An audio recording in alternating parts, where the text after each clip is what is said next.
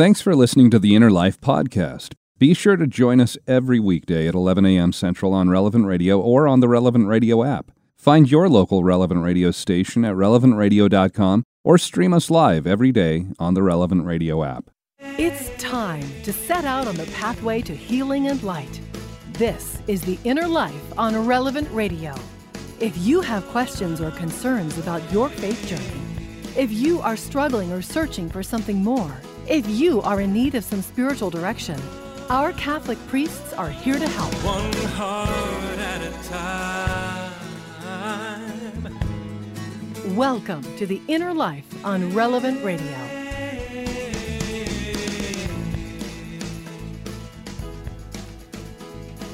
Hello and welcome once again to the Inner Life here on Relevant Radio and the Relevant Radio app. I'm Josh Raymond and very, very glad to have you here with us today on this Thursday. And, you know, we made it through the day of fasting yesterday for Ash Wednesday. How did you do?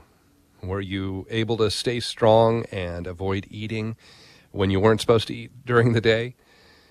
And, you know, we still... Lent this season, we might be observing a fast from a certain type of food or a category of foods, but it's not a day of complete fasting from everything. So that's kind of nice to be able to walk back in and have lunch if you missed lunch yesterday, and boy, was it difficult. My wife and I, we both stayed away from food until dinner last night. I only had water and some tea through the day. My wife, I think she only had water until we sat down for dinner as a family later in the evening. But you know, when you're fasting, when you're hungry, what are the kind of foods that you do crave? Early on when I'm hungry, I will be pretty good. I'll lean towards more healthy options, you know, fruits, vegetables, healthy things. But the longer that I go without eating, if another hour goes by and then another hour, the hungrier I get, well, the more I start to want those different comfort foods. Something maybe, you know, salty, snacky, something with a lot of carbs usually, or lots of melted cheese, like pizza with an ice cold beer alongside it, or maybe a burger with the fries, right? Even a peanut butter and jelly sandwich when you're really hungry, macaroni and cheese, some of those comfort foods. But with all of those, I always find it kind of funny. There's a pairing of things, and that pairing, those things are better together than they are on their own. Because with macaroni and cheese, if you just had a bowl of plain macaroni, nothing else, very bland, yeah, you could eat it, but if you add in that melty, that gooey cheese... it just becomes something magical, something delicious. Same thing, you'd make that peanut butter sandwich. Only peanut butter? Of course, again, you can eat it, but if you add your favorite jam or your favorite jelly to that sandwich, it makes something far better. There are all kinds of pairings that we have like this where the sum is greater than the individual parts. Peanut butter, another great one, of course, chocolate. In my opinion, one of the best combinations in the world, chocolate and peanut butter. But, you know, not only with food. It's not only with food that things can be so much better when two things are combined. It even happens with people, when they collaborate on a project. Think of some of the amazing music that's been created by songwriting duos. Going back to Gilbert and Sullivan, Rodgers and Hammerstein, George and Ira Gershwin, John Lennon, Paul McCartney. Lennon and McCartney, they're a great example of this, because they both had these really strong solo careers after they left the Beatles, but it was nothing near the magic of what they had created together in the Beatles. There was this complementarity between them that made something bigger, something better than they ever could have achieved alone. And some things in life are like that. One thing on its own, it's good. Yeah, but combine it with something else, it becomes amazing. It might even be able to stand on its own, but it could be so much more. And we even see this in our faith life as well, even with things as fundamental as the sacraments. Right now, I'm thinking specifically about the sacrament of baptism. If you're baptized, you are completely a member of the body of Christ. You're part of the church. But you know what could make your baptism even better? The sacrament of confirmation. Because the Catechism of the Catholic Church, when describing the effects of confirmation, it says things like, it completes our baptism. It perfects what we have received in baptism. Well, today on The Inner Life, we want to talk about these two sacraments, baptism and confirmation. They're that dynamic duo for us to receive grace, actual grace from God. And so as amazing as peanut butter and chocolate might be, when they come together, it's nothing when you look at the incredible gift that we have available to us when we have been both baptized and confirmed in the church. And helping us look at these two sacraments of our faith, our spiritual director today, Father Ethan Southard, is back with us once again. Father Ethan is a priest in the Archdiocese of Los Angeles. He's the pastor of St. John Eudes Church in Chatsworth, California. Father Ethan, welcome back. Happy Lent. So glad to have you here with us today. Hi, Josh. It's great to be with you today, too. And yes, happy Lent. Ash Wednesday, it's such a beautiful day, but it really does draw us into the mystery, into the desert with Jesus. Well, and so as we want to start talking about both baptism and confirmation, I think, you know, you've been on the show enough. You know, I like to make sure we define terms at the beginning. So if somebody's listening and they don't know what a sacrament is, or maybe there's, a little bit of confusion of what it means when we talk about a sacrament, can we start there? Could you explain just simply what is a sacrament in the church? Sure. Simply put, a sacrament is an outward sign which conveys an inner reality. And so it's wonderful. This show is called The Inner Life, so that's what we're talking about. That inner life, those inner dimensions, those inner chambers within us. But sometimes it's hard to comprehend, you know, what's happening on the inside or in mystery.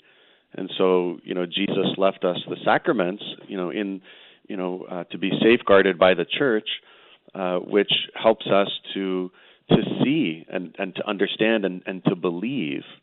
And so when we're saying the outward signs, you know, when we talk about Eucharist, we're talking about bread and wine. And so there's actual elements that we can see, that we can touch, that we can taste, we could smell, we could feel. And so those, God is communicating His grace, His love in a very beautiful, special way through the sacraments to help to open us up. You know, God's already holding us together in existence, but, you know, these sacraments help to open us up to that grace. And so in baptism, in such a beautiful way, we have the element of water. And there's so many, you know, different elements. We can go further into, you know, what those mean with the water, but that's, water helps to cleanse things. Water gives life. Water's life-giving. Water, you know, when I'm baptizing, I talk to the families and I ask if anybody's ever gone to the beach and if they've ever got tumbled by a wave.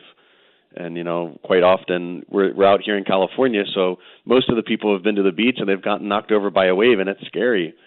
You get tumbled around underwater because, you know, water could take life as well.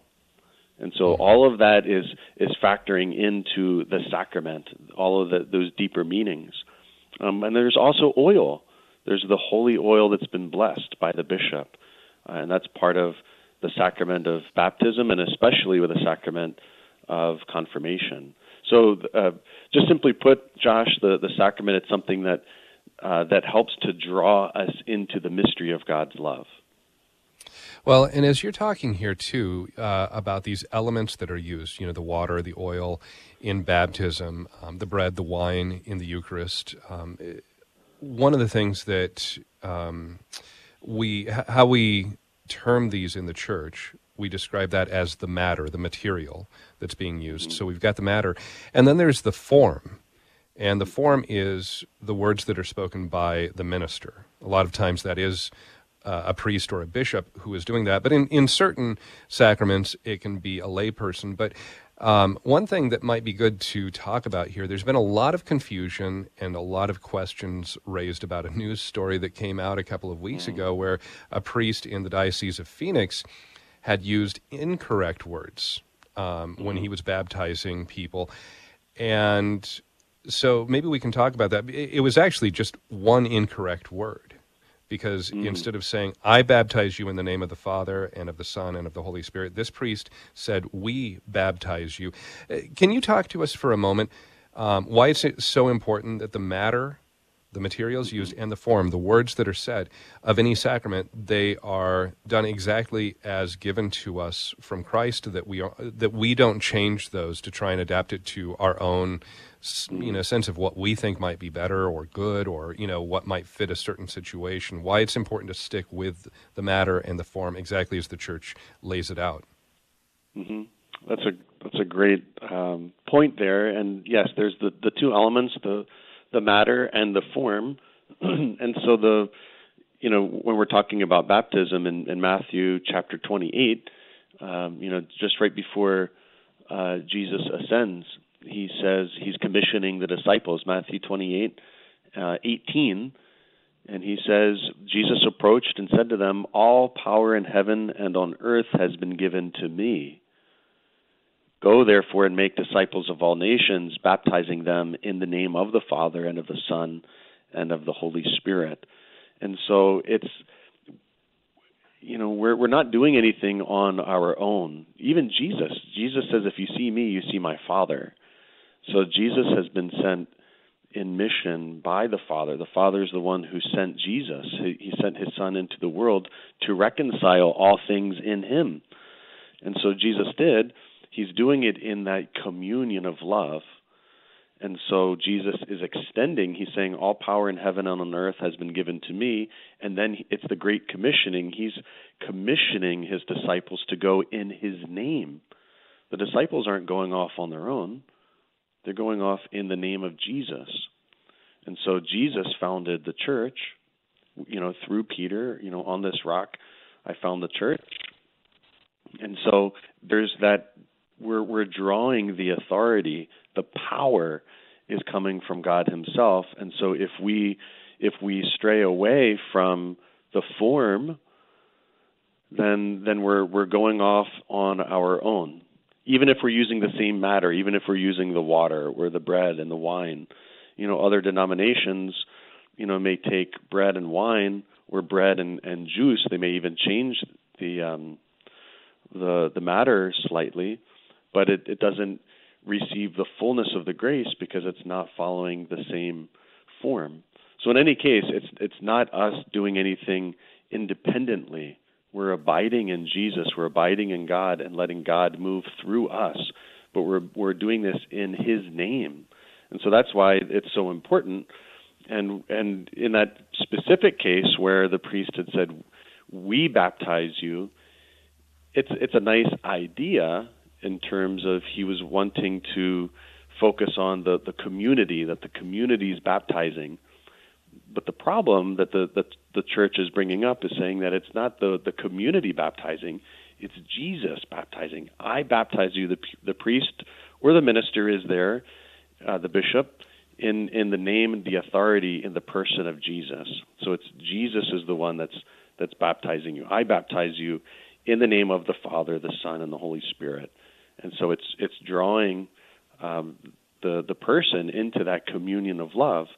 And so if we're doing it with a different words or a different formula, then it's not opening up to the fullness of that grace that God wants to share. Sure. Well, and as you're saying that too,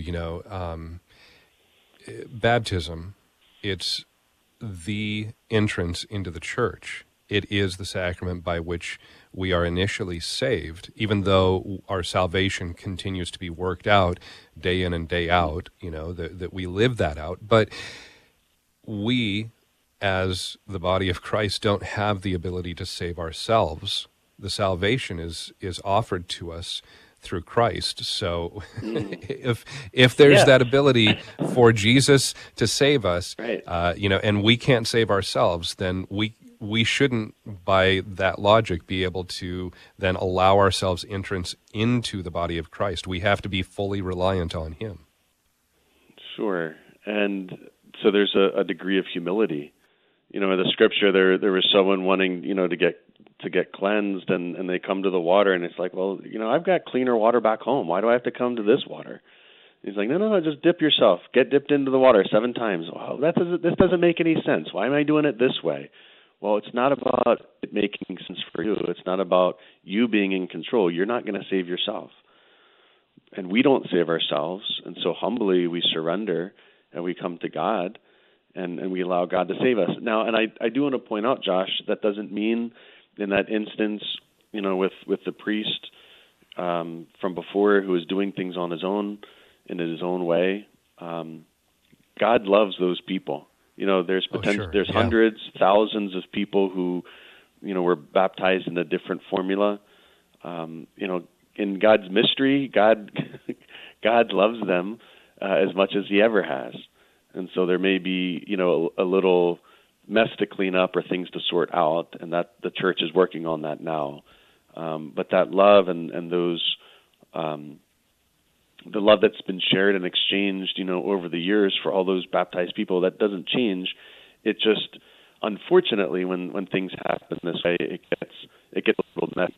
But God's in the business of cleaning up our mess, so He'll guide us all through. Yeah. But well, and I'm so glad you brought that up.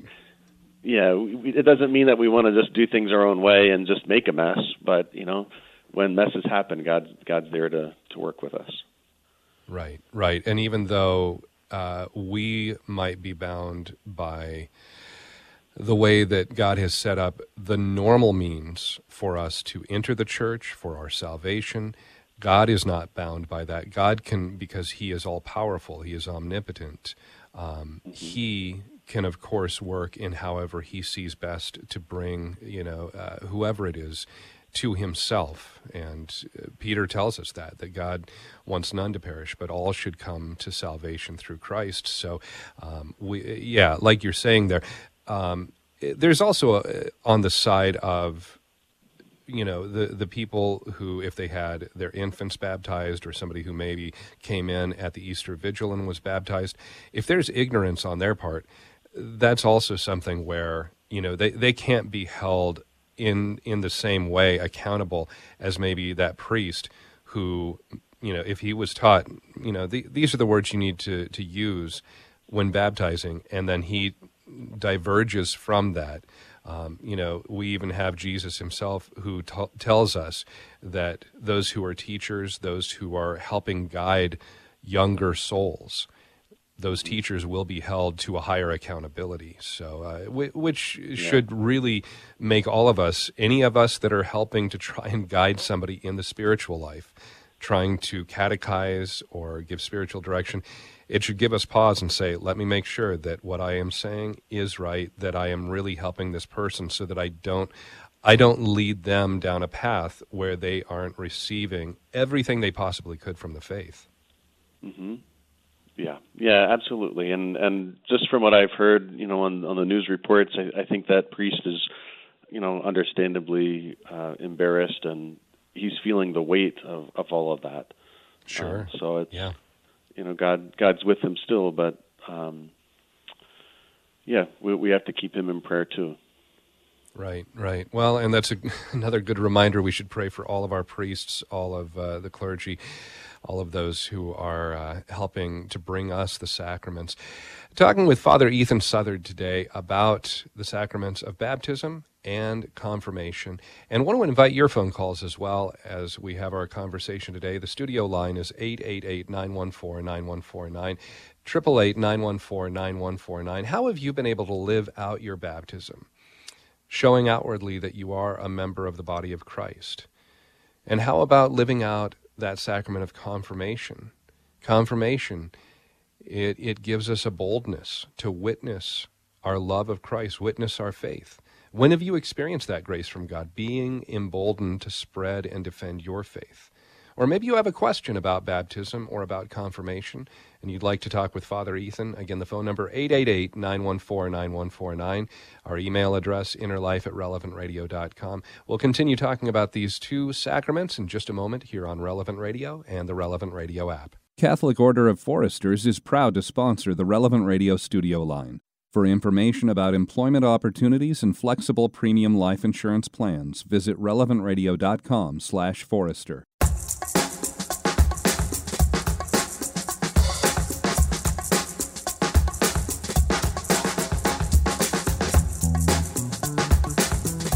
Welcome back to The Inner Life here on Relevant Radio and the Relevant Radio app. And I mentioned this yesterday, but we just heard Father Rocky's Lenten lesson on the Mass there just a moment ago. And he was talking about when we enter a Catholic church, how we make a genuflection toward the tabernacle where Jesus is truly present there. But if you're only hearing that audio version, you're missing out on Father Rocky's video. And he has a daily video that accompanies these audio versions of the Lenten lesson on the Mass. He calls them his premium edition. And he gives even more details on the background of genuflecting. Do you know why, when we genuflect, we lower our right knee to the floor and not our left knee? And the word itself, genuflect, it comes from two Latin words, genus and flexio. And I learned what those are because I watched Father Rocky's video. If you want to know what the literal translation of those words are, you should go watch the video too. You can learn more about genuflection and what happens at the beginning of Mass in that premium edition of the Lenten Lessons on the Mass from Father Rocky. And all you have to do is sign up at relevantradio.com or on the Relevant Radio app. You'll see that banner there that says Lenten Lessons on the Mass. And it's absolutely free. You can sign up and you'll get that in your email every single day throughout Lent. Great way to learn more about the Mass and have a deeper love and appreciation for what we see, what we hear, how we participate in the Mass every time that we are there at that wonderful highest form of prayer that we have here in the church. Talking today here on The Inner Life with our spiritual director, Father Ethan Southard, also taking your calls at 888-914-9149 as we talk about the sacraments of baptism and confirmation and how have you lived out those sacraments in your life. Confirmation especially. And we're supposed to be emboldened by the Holy Spirit. We're sealed with the Holy Spirit to carry out the faith. And how have you done that in your life? When have you experienced that boldness to proclaim what you believe as a Catholic, to stand up for what you believe? We'd love to hear how that sacrament has worked in your life. 888-914-9149. Maybe you have a question about confirmation or about baptism. Again, you can talk with Father Ethan, 888-914-9149. Father, let's talk, we talked about matter and form. We talked about some confusion that's been out there because of, the recent news of invalid baptisms that's out there. But let's talk about baptism itself. What does happen when a person is baptized? We might hear something along the lines of a stain of original sin is washed away, but what is happening in that moment where someone is baptized? There's this beautiful writing on the octave of Christmas, the last octave. And so the church just writes about it. It says, "Oh, marvelous exchange. Man's creator has become man, born of a virgin. We have been made sharers in the divinity of Christ, who humbled himself to share in our humanity." And so there, that prayer, the priest actually says that prayer during the preparation of the gifts, as the priest is preparing the wine. He pours a little bit of water into the wine to prepare it for the consecration. And the priest says quietly to himself, by the mystery of this water and wine, may we come to share in the divinity of Christ, who humbled himself to share in our humanity. And so you begin this talk today just by talking about those great duos in history, in music. John Lennon and Paul McCartney, Simon and Garfunkel is another one that came to mind. And so God is wanting to partner with us, not in a fully equal way. I mean, God is God. He's our creator. But he's coming into partnership with us. It's his doing. And what a beautiful exchange that God has sent his Son, the second person of the Trinity, to take on our humanity, to take on our flesh. And by doing so, that beautiful exchange by God taking on our flesh, he's inviting us to partake in his divinity, in that divine communion. And so that's what's happening in baptism. It's that beautiful exchange of life, divine life. We're being opened up through, as we were talking about earlier, the form and the matter, we're being opened up through the sacrament to those life-giving waters that are already within us. And so it's divine life that's bubbling up within us. And those rivers we hear in John, the Gospel of John. John says, out of your heart will flow rivers of living water. And so it's that divine life, that image of water, that divine life is flowing from within us. And so we've been drawn into a partnership, a communion of love with God himself. It's divine life flowing through us. And so it is a great mystery, and it continues. It's a process, because, you know, it's like a tree planted by running waters, and that tree draws deeply from those waters, and it bears fruit continually, even in drought. Once those roots have been drawn deeply and they're open and they're drawing that water, that life-giving water, even when there's a drought, even when there's arid conditions, that tree continues to bear fruit day in and day out, season through season. And as we're being drawn into that life of God, doesn't matter what's happening in the world. There could be war going on, there could be famine, there could be, you know, economic turmoil. But as we draw from those living waters that we've received, that we've been opened up to in baptism, we continue to bear fruit that lasts. Well, and as you're talking about this, you used the word partnership, you know, that we're invited to participate in Christ, his life. And so as you're saying this, there's a lot of what we receive in baptism. What does baptism demand of us? What are we promising when we are baptized? That's great. Well, we're learning to become children of God. And so we're learning what that means to be children. And Nicodemus was having this conversation with Jesus and John. It's John 3:5-6. And Jesus answers, he says, "Truly I say to you, unless one is born of water and the Spirit, he cannot enter the kingdom of God. That which is born of the flesh is flesh, and that which is born of the Spirit is spirit." And so as we're becoming, as we're understanding, as we are being and living as the children of God, there is a responsibility. There is, you know, our response to that participation in that partnership with God, that we continue to stay open and allow God's life to flow through us. And that's a process. That's an ongoing process where, you know, we humbly come to allow God to lead us. So it's not us being baptized once and then we go out and we just do things on our own. We say, I'm saved and I'm going to do things my way. And we start trying to make the church in our own image. No, we learn, as Pope Francis says, the style of God. There's a tenderness, there's a sweetness, there's a humility, there's a style, there's a way of being. Jesus says, I am the truth, yes, but I am the life and the way. And so there's a way of living the truth. And so there's that humility that it's like a dance. And so we're dancing with God. And so that's our participation. We let God lead the dance. He's the Holy Spirit's the great protagonist, and we're allowing him to lead us and to move us. And so we just keep moving in that graceful dance with God. And so he says, my yoke is easy, my burden is light. So it's not a hard, difficult thing unless we try to do it on our own.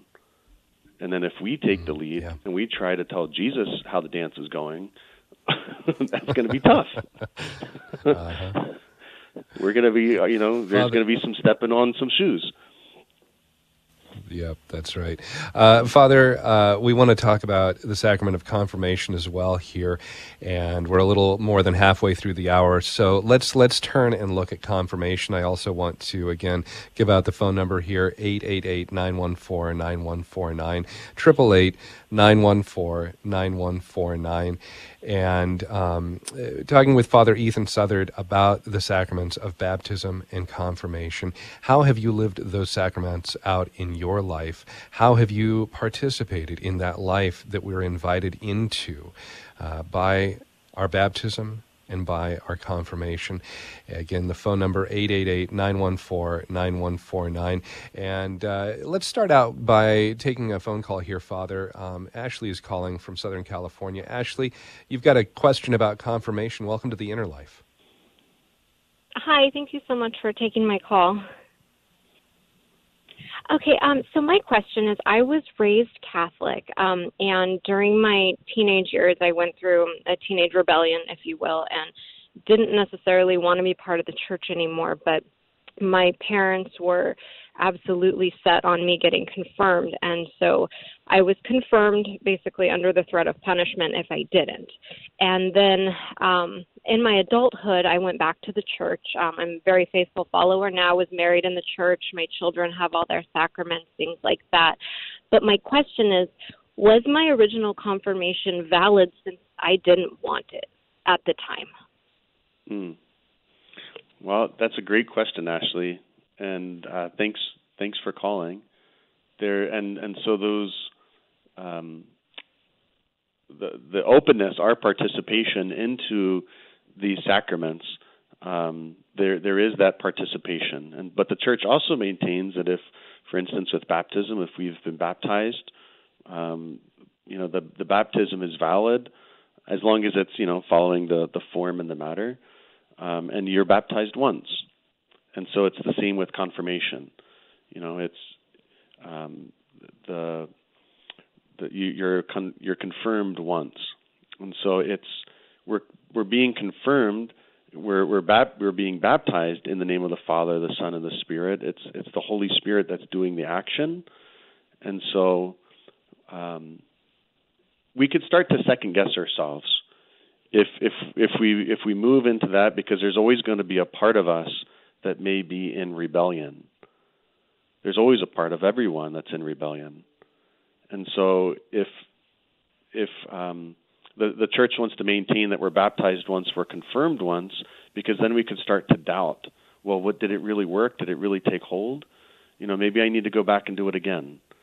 Because there's always going to be something else that comes up and we say, oh, I didn't really mean it. Maybe I didn't, I didn't receive all of the grace. And so the Church wants to assure us that no, it's the Holy Spirit through the minister, through the bishop, through the priest that is doing the baptizing, that's doing the confirming. And so our participation, Ashley, is how we continue to grow and we're continuing to participate. It's an ongoing process. And even St. Peter and St. Paul, they were on that journey. They're on that process as well. And so there's different chambers within us that continue to open. That grace is always present there waiting for us. And so as we start to open up, we receive more of that grace of confirmation.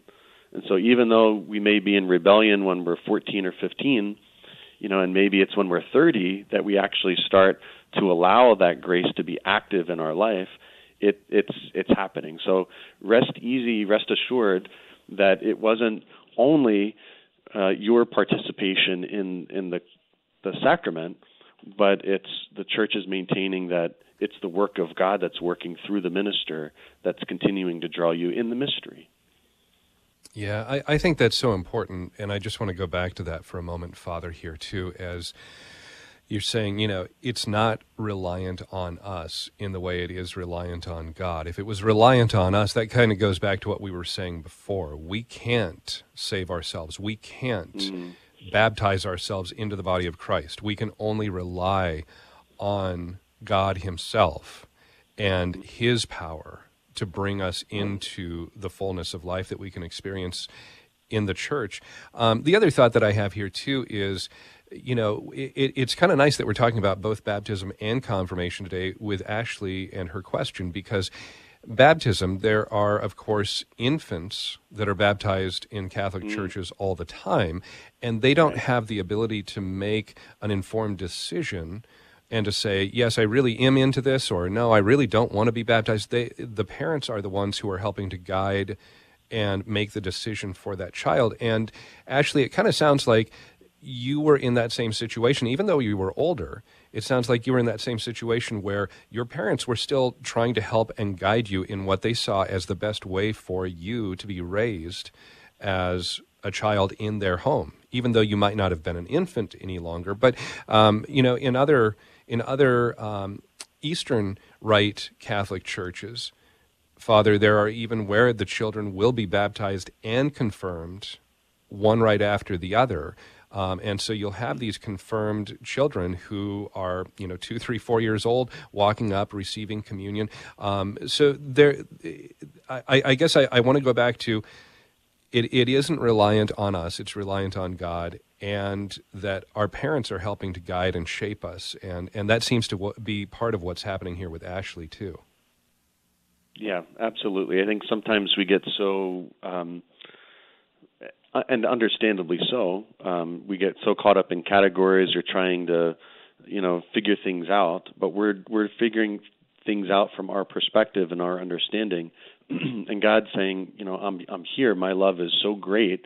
And going back earlier, what that priest from Arizona was trying to convey about the community, that dimension of community is there. It's just what you're talking about, Josh. It's the parents. It's their faith. They're raising their child. They're raising their children in the faith with the rest of the community. And so whether it's baptism or communion or confirmation, there's a whole communal aspect as well that's supporting and continuing to encourage that faith. Ashley, does that help? Does it give you some information that you can take and hopefully rest assured that, okay, I can be at peace that my confirmation is valid? Yes, it does. Thank you so much, because it's been on my mind for a little while. So I thank you. Thank you a lot. Yeah, excellent. Thanks for calling. So glad that you called in. Yeah. Father, let's talk about confirmation for a moment, just before we go back to the phones here, too. Confirmation... One of the phrases that always I hear in association with this is, we're sealed with the Holy Spirit. And this is also a sacrament that the normal minister of the sacrament of confirmation, as often as possible, is the bishop of the diocese or archdiocese wherever people are being confirmed. Why the importance that the bishop is the one that is confirming those who are coming forward to receive the sacrament, and what does it mean to be sealed with the Holy Spirit? Yeah, well, the bishop is has received the fullness of the ordination to holy orders. So the bishop is, they're the successors of the apostles, and so that's what it's referencing back to. The apostles who were with Jesus, and it's continuing to baptize, it's continuing to confirm in the name, the authority of Jesus. Going back to Acts, the book of Acts, chapter 8, and this is right around 14, and then a little bit after, that says, the apostles in Jerusalem heard that Samaria had accepted the word of God, and they sent them Peter and John, who went down and prayed for them that they might receive the Holy Spirit, for it had not yet fallen on any of them. They had only been baptized in the name of the Lord Jesus. They laid hands on them, and they received the Holy Spirit. And so it's not that when they were baptized that they hadn't received the Holy Spirit, or that you can only receive like a percentage of the Holy Spirit. It's like in baptism, you get 50% of the Holy Spirit, and in confirmation, you get the other 50%. That's not how God works. But it's our ability to continue to be opened for our faith, for our belief, for us to truly know that we have been brought into this faith.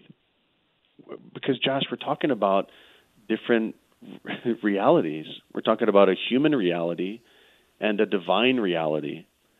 And this gift that we are the beloved, that we are actually being brought into the very life of God in Christ.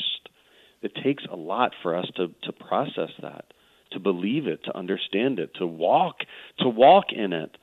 And so we heard in that scripture they had been baptized in the name of Jesus. That's great. That's the first step. Now they're sending the apostles. They're sending the bishops.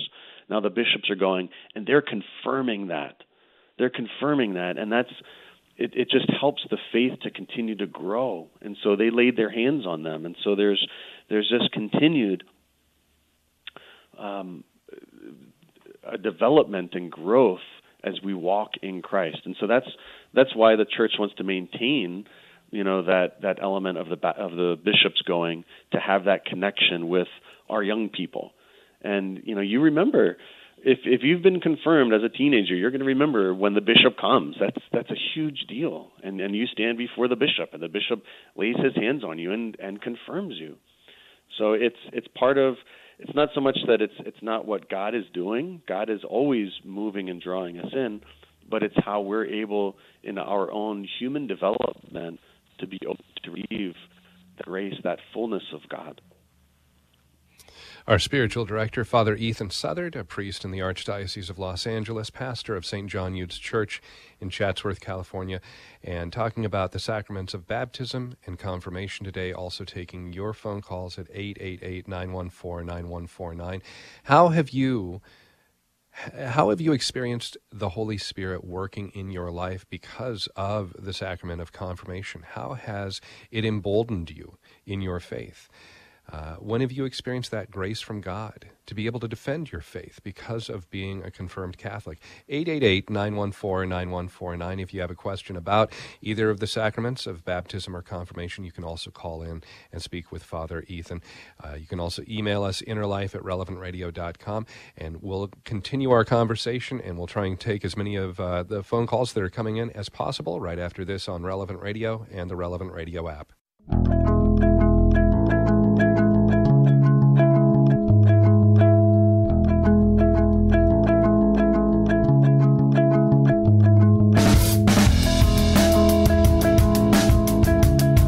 Welcome back to The Inner Life. I'm Josh Raymond, our spiritual director, Father Ethan Southard, and the phone number to call into the program, 888-914-9149. As we talk about today, the sacraments of baptism and confirmation, 888-914-9149. And Father Ethan, let's go back to the phones. We've got Denise, who is calling in from Illinois. Denise, thanks for calling. You're on the air with Father Ethan. Sure. Thank you so much for taking my call. Father, my situation is my step-grandson is 9 years old. He's never been baptized. His mother is a Catholic in name only, has probably never practiced. His father isn't anything. And I'm so concerned about the little boy. If I were to baptize him, is that accomplishing anything? I mean, the odds of him being raised Catholic are slim. But I worry about him. If he passed away, would he never be allowed into heaven because he's unbaptized? Thanks, Denise.